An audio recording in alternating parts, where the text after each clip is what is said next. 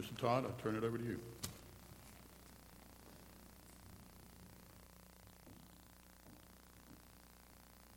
Morning. It is great to be in the Lord's house today, and I count it a privilege to be able to share with you a little bit this morning from God's Word in just a moment. But I want to start and just kind of give you an update on what's going on with Camp Grace and the things that have been happening. And we're just excited about what God is doing at Camp Grace. Uh, and uh, if you give me that next slide, please. We have uh, just want to update you from summer camp. We had a great summer camp this year. We had come out of the, the 2020 without it being able to have a summer camp, and because the Lord was gracious to us this year, we were able to have 410 campers. And that's, that's a big number considering when we were planning with the governor's um, regulations that we had on us, we were afraid we would only be able to have 250 in a full summer. And then regulations changed. Praise the Lord. He opened that door. We had 410 campers come, and we had 25 young people come to know the Lord as Savior. And we just give God glory for that number. We also had a whole bunch of young people who came and gave a rededication and spoke to us and shared with us about how God had worked that during the week of camp and was changing their lives. And they made a rededication. We're going to uh, work on their faith relationship with the Lord, and uh, we just thank the Lord for that. If you'd go on to that next slide for me. We had, we had some fall retreats this year. Uh, we did the year before. We had very small, well, we didn't have any fall retreats. We had spring retreats last spring, and they were very small. But this fall, we had an elementary and a teen retreat, and they were the largest retreats weekends that Camp Grace has ever had. Uh, we had 43 teenagers come out for a fall retreat, and we had um, 47 elementary children come out for a retreat. And we had, again, multiple rededications of faith, and we, we're excited about that. The release time school ministry, we are still not in the public schools because the public schools are not open to us or anybody outside coming in, and we understand that. We're very aware of all the, the struggles that, that are going on there. Uh, we are praying that the Lord is going to change those things and we're going to be able to get back into our release time program. And I know that many of you are very much aware of what we've done and that you all have been a part of that. And I thank you and appreciate that. Uh, the, uh, we do have one school. The old Mainstream Academy is a brand new charter school over in Pembroke. And they have 250 students in their school. And we've been there twice. And both times we've had right at 150 children come to release time. And so we are, we are, they are working so well with us. They bust the children down to the vertical church there next to the Burnt Swamp Association building and bring them to us because they, the leadership at that school want those kids to have the opportunity. So we, we are excited about that and what God is doing there and we're, uh, we're looking forward to the day when we can get back into the public schools. We don't feel like we'll be able to use the rolling tap chapel just yet, even when the, the doors open because it's such a tight quarters. But we hope that eventually we'll even be back in that. So be praying with us that God would open those doors. Be praying with us that we would be able to do all that He has for us. And we're just excited about what's going happening going forward. We do have um, several events coming up. Encourage you to go on the website and look at the, the calendar, but very specifically on January 29th, which is a Saturday morning, we're going to be having a pancake breakfast fundraiser.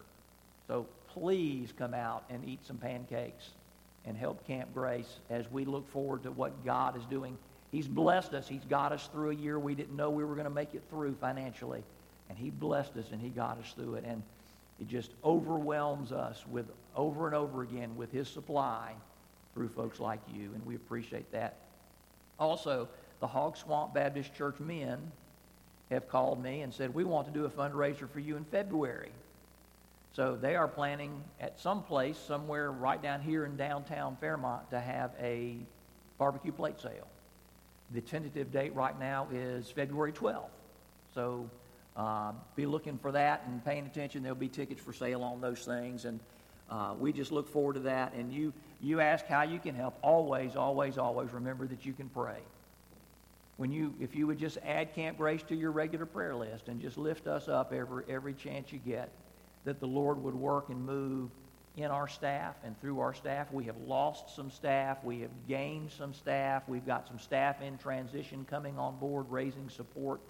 We have um, two new missionaries, uh, one who has just been approved and is beginning her fundraising, one that we believe will be approved in the coming weeks and will then begin raising her support to be on staff with us. So uh, be praying for these young these these ladies. Uh, they are both excited about what God's going to do in them through Camp Grace and in Camp Grace through them, and we're we're looking forward to, to them being a part of our ministry. So be praying for them. Also, if if you would like to support a missionary, I've got two ladies that, that need some need some support. I have some other missionaries that are still raising support, even though we're at a level we can work.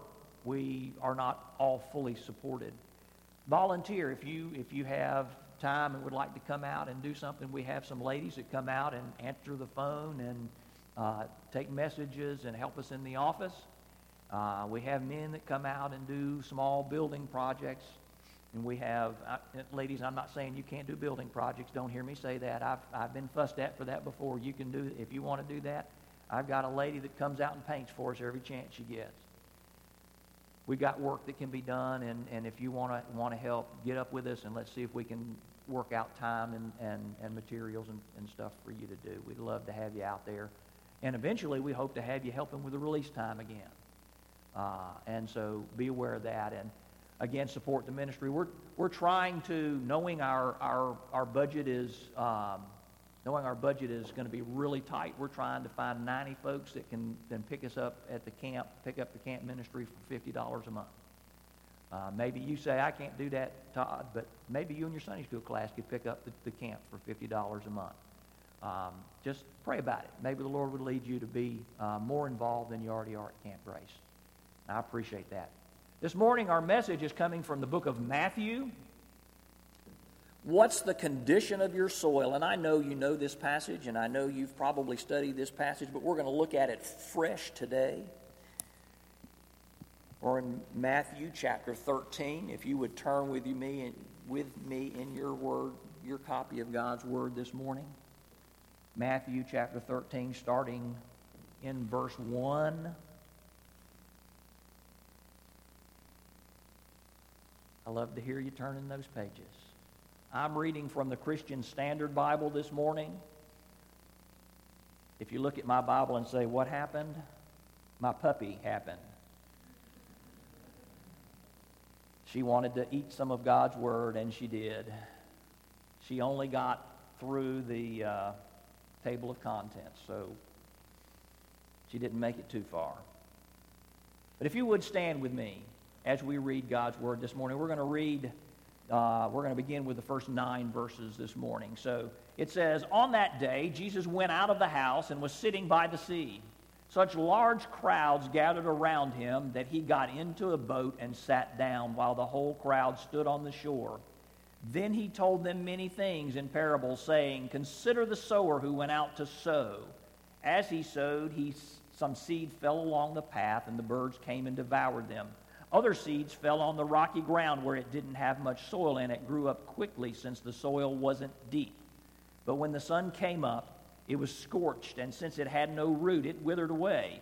Other seed fell among thorns, and the thorns came up and choked it.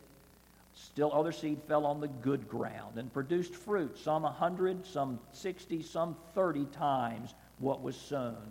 Let anyone who has ears listen. Let's pray together. Father, we thank you for your word. We thank you for your speaking to our hearts in what you have given us in this written word. And we pray that this morning we would draw near to you and hear from you in this time. In the name of Jesus, we pray. Amen. Thank you. And you may be seated. As we look at this, I want you to understand that this passage brings us to a division in the ministry of Christ. This brings us to a point when the direction changes. There are some things here that show us that, and, I, and I'm going to show, show you what those look like. When we go back and we look at chapter 12 and what's going on in chapter 12, right before this, the Pharisees have come to Jesus and they have said, Look, we need a sign. Now, Jesus has given them signs. Jesus has done works of miracles. He has done healings. He has done those things. But they continue to come and say, well, we haven't seen enough. We don't believe you. We, can't, we, don't, we don't think you've proven that you are who you claim to be. So Jesus says to them, You're not going to get any sign except for the sign of Jonah. And now he is talking about his own death the death and the burial and the resurrection of Jesus Christ, that he would be in the ground for three days. So at this point, he is entering what we call the mystery parables.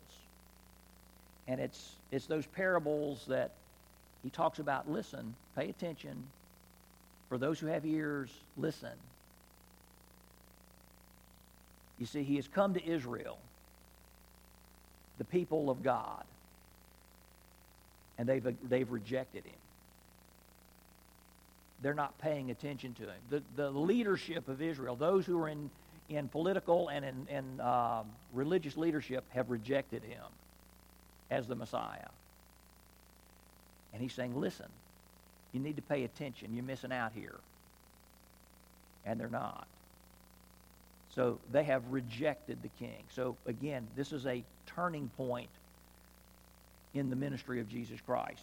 Those first two verses, as we look at them, it says that on that day Jesus went out of the house and was sitting by the sea. Such a large crowd gathered around him that he got into a boat and sat down. The whole crowd stood on the shore. Now, we see this course change coming. This representation, when it says that he left the house, yes, there was a physical house there, and he had come out of the house. But in this same passage, in this understanding, as we look at this, this is also a representation that he is now turning from a specific reach to the children of Israel. And he is reaching a broader reach. I don't believe there's any of us in here who have Jew- Jewish descent. There may be, and I'm not questioning that. I'm just saying that basically, if Jesus had not turned his view, those of us in this room probably would not know who he is or would not have an opportunity to know who he is. Because before this, his complete focus was on Israel. He had to be rejected by Israel before he could open the ministry to the whole world. And he's been rejected. So he's left the house. And then it says, by the sea. He was sitting in a boat by the sea. The sea represents the multitudes, the world beyond Israel. And so he's sitting in the boat by the sea. So he has left the house of Israel, and the religious leaders of Israel have rejected the king. See, this is the preparation of the church. You know, when you, when you study the Old Testament and when you see the, the, the 77s of Daniel, and you, you look, if you have this understanding, there, those 77, 69 of those sevens have occurred leading up to Christ. And then at Christ, there becomes an opening, and that last seven has yet to come because the 77s refer to the kingdom of Israel. So we are currently in a place in history which is what we call the church age. And is a separation of those 69 sevens that are prophesied in Daniel and that last seven which we know as the Great Tribulation. And that time will come at the end of time. And so we, we when we look at this, we see that he is preparing in this, in this point, he is preparing for the coming of the church age. He is preparing for the coming of the church, his church, his bride. And so let's dive into this parable here real quick. And we look in verse, um, verse 3, and it says, He told them many things in parables, saying, Consider the sower who went out to sow. As he sowed, some seed fell along the path, and the birds came and devoured them. Now, I want us to stop for just a minute. He, he gets into this parable, and the first thing we see is the sower. Now, when we think about the sower, we have to understand that he tells us in verse 37 very specifically who the sower is. So, let me just turn this page real quick. Verse 37 tells us, The one who sows the good seed is the Son of Man. Now, this is in his uh, in his description of the parable of the wheat and the weeds, or the, the wheat and the tares. And so, but he's, he's telling us very specifically who he is, who the sower is. And he himself, the Son of Man, is the sower of the good seed. And so that reflects also in this passage. And so, as he talks about this, he's talking about what it means to sow. Now, how many of you are associated with farming? I know my brother down here is because we've been talking about it. Many of y'all either grew up on farms, have farms, or, or have been involved in farming at some point or gardening in your lives. Of course, farming in the day of Jesus was very much different from farming today. They didn't have these fancy tractors and, and all that stuff. I've got a friend who's a huge, got a huge farm up in northern North Carolina. And this gentleman has guys that get in his tractors and harvesters and all this stuff, and they get in and close the, the glass doors, and then they key in on their computer what they're going to do that day, and then they turn on the climate control, and then they sit back while the machine does all the work. Now, there's a lot more to it than that, I know, but not back then. The, the common folk that were standing on this bank of this lake, this ocean, this sea that he's sitting in, they would have been been blessed to have had a single plow which would have been pulled by an oxen or a donkey and had a very crude implement that would break up the ground. Most of them, at best, would have a, a crude hoe that they would chop up the little bit of ground they had, and then they would come and scatter seed by hand. It was a much different endeavor to farm then than it is today. And I'm not saying farming is easy today. Don't hear me say that. I don't believe that for a moment. But the sowing of the seed is so much different.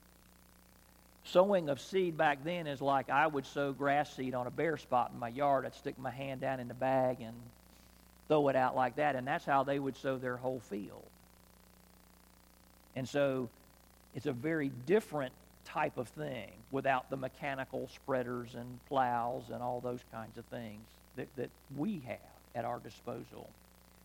You see, that, that next verse there, verse 4 says, As he sowed, some seed fell along the path, and the birds came and devoured them. Now, this, this, um, this path, the path that we're talking about, is just like in our day the road where you would drive, where you would ride. This is where the horses or the, the donkeys or any of the animals might go. Men would come and go through those paths. They would be packed hard. Now, any of y'all have been out to Camp Grace, you know the dirt roads we got. They're pretty packed hard. And there's no grass growing in them on where they're packed. And that's the same thing with this. It, the seed would just lay on top. It was so packed that there was no moisture to cause the seed to germinate and to open up and to create roots. And if it had, the ground was so hard it would not go down. And then the birds would come immediately and snatch those things away. And over in verse 19, he tells us when anyone hears the word about the kingdom and doesn't understand it, the evil one comes and snatches away what was sown in his heart. This is the one sown along the path. You see, because eh, later in this same chapter, he's explaining this parable to his disciples, and he's sharing with them what it looks like. Now, again, these are mystery parables. He doesn't explain them to the general population. They are things that he is comparing the kingdom of heaven to, but without explanation to the general population. But he explains it in depth to his disciples. But this path is like the heart of someone who is so hardened that when the Word of God is shared, they completely reject it. They are not going to even listen to you.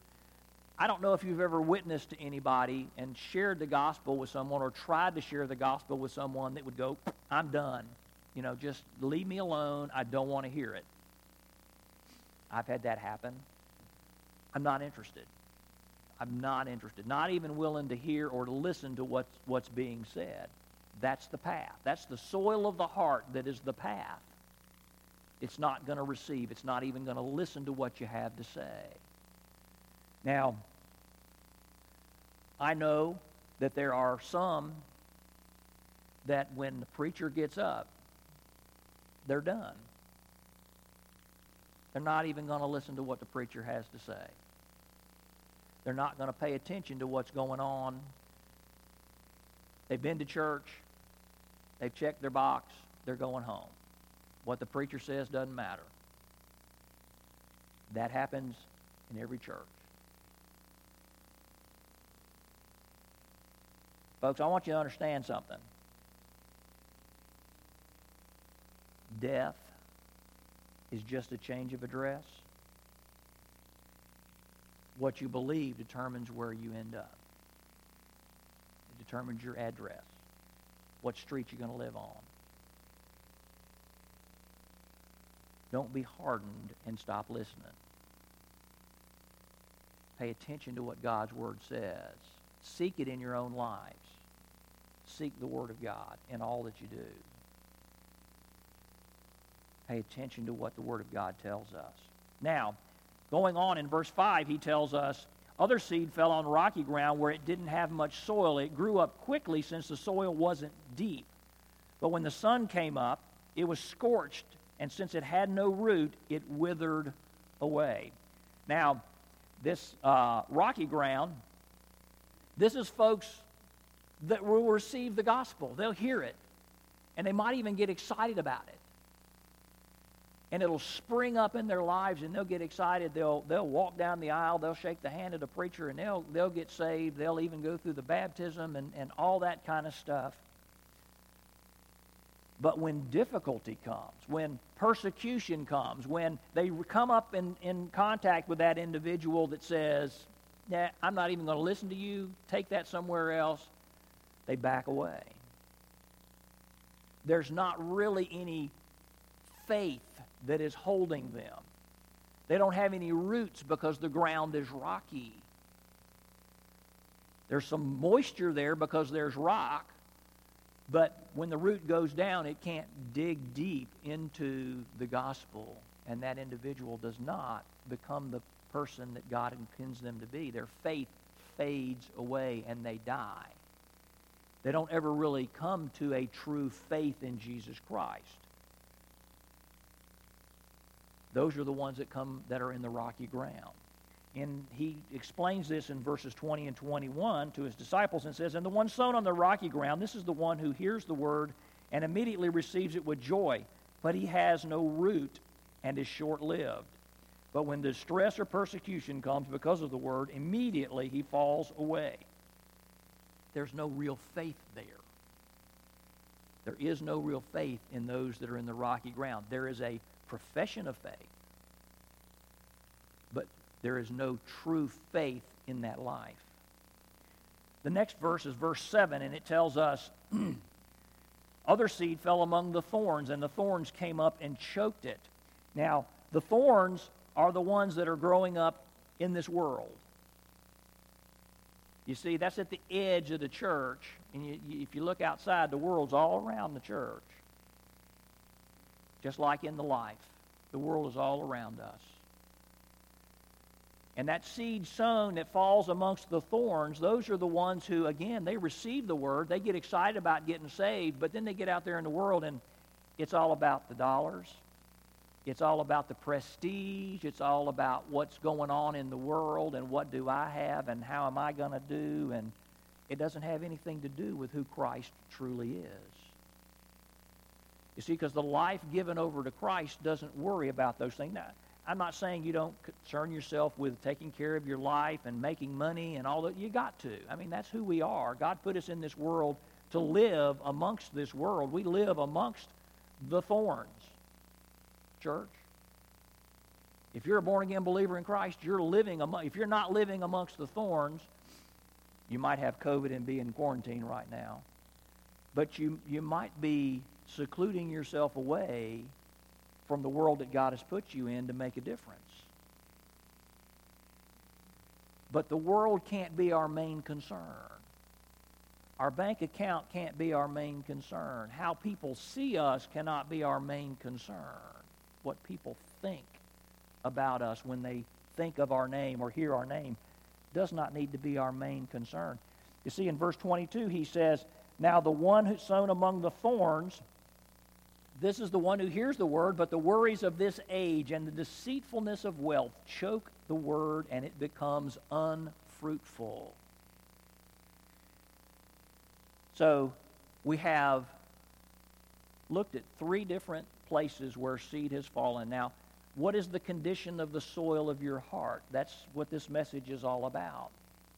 You see, in that next verse,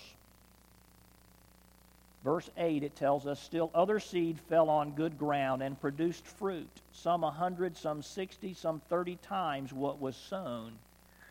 You see, the whole point that Jesus is making here has to do with the soil of the heart that's good and truly receives his word. That soil does something.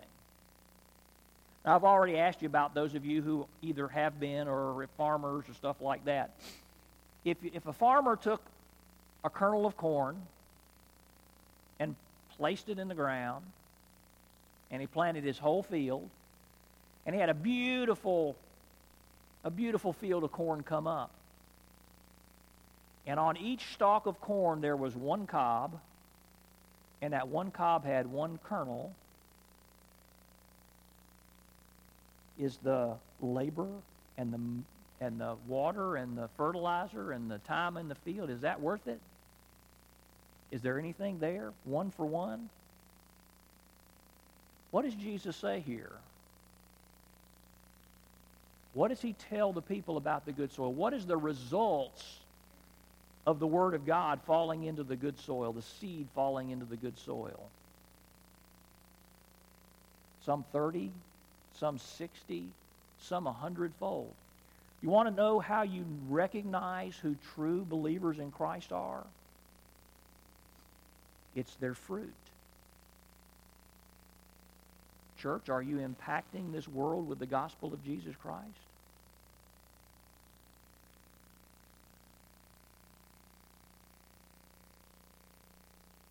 Because that's what Jesus says. The true Christian is one whose life brings others to Christ. That doesn't mean that in your lifetime you have to have 30 people come to know Christ because you tell them about Jesus. Or 60 or 100. It's not that literal. But it's about are you bearing fruit in Christ Jesus? Are you working to reach others with the gospel of Jesus Christ? Are you sharing that faith that God has placed within your life? The evidence of your faith is the changed lives around you. And I, I'll be honest with you, I've worked with people for years and they've never come to know Christ, but their lives have changed and they, they become more and more open. And, and hopefully at some point in time, they will truly choose to know Jesus Christ.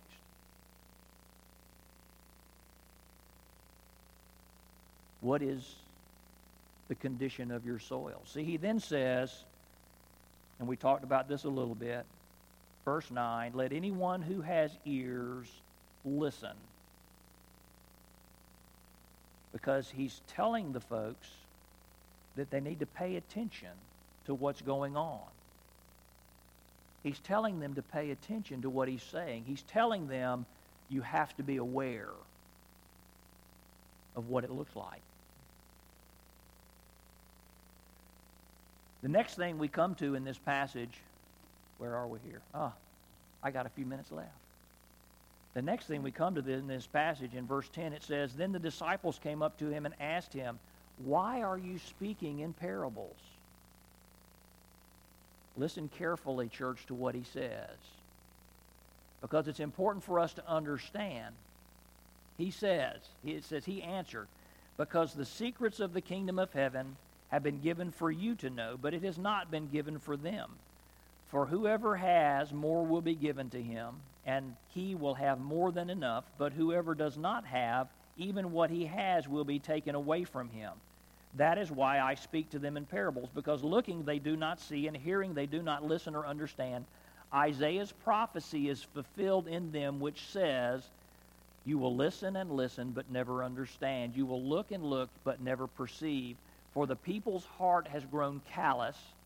Their ears are hard of hearing, and they have shut their eyes. Otherwise, they might see with their eyes, hear with their ears, and understand with their hearts, and turn back, and I would heal them. Blessed are your eyes because you do see, and your ears because you do hear. For truly I tell you, many prophets and righteous people long to see the things you, you see, but didn't see them. To hear the things you hear, but didn't hear them. So he's talking to his disciples. They've come alongside separately to ask him these questions and for him to then explain the parable, which we kind of walk through that as we walk through the parable itself. But he pull, they pull him aside and say, Jesus, why are you sharing these things in such a way? And what he says is, you see, those who really want to know, those who are truly seeking me, those who are truly interested in the kingdom of God, they're going to pay attention. They're going to they're going to dig in and they're going to search until they find it. They're the true seekers. They want to know. You see, there's this huge crowd that's there listening to Jesus, and a lot of them are there because they want to see him do a miracle.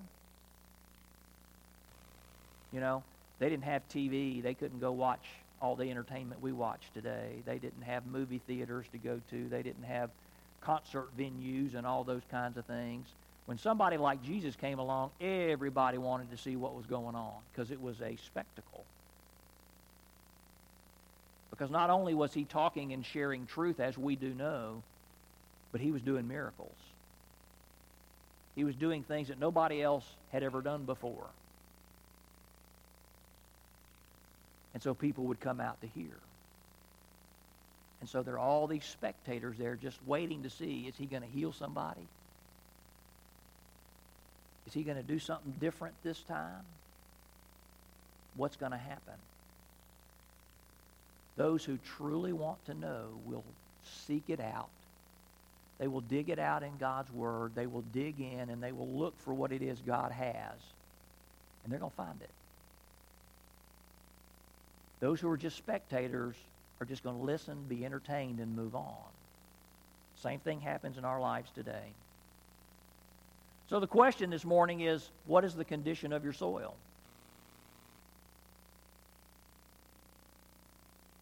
Your heart soil. You know, when Jesus was doing this, and during this time, Jesus was sharing the gospel, telling the message, sowing this seed. He had just told the, the Pharisees and Sadducees, as I shared with you at the beginning, that you're only going to have the sign of Jonah. And the sign of Jonah was that Jesus was looking forward to his death, his burial, and his resurrection. Jesus already knew he was going to die. Jesus already knew how he was going to die. Jesus already knew what it was going to look like. But he also knew that after he was buried, he was going to rise again from the dead.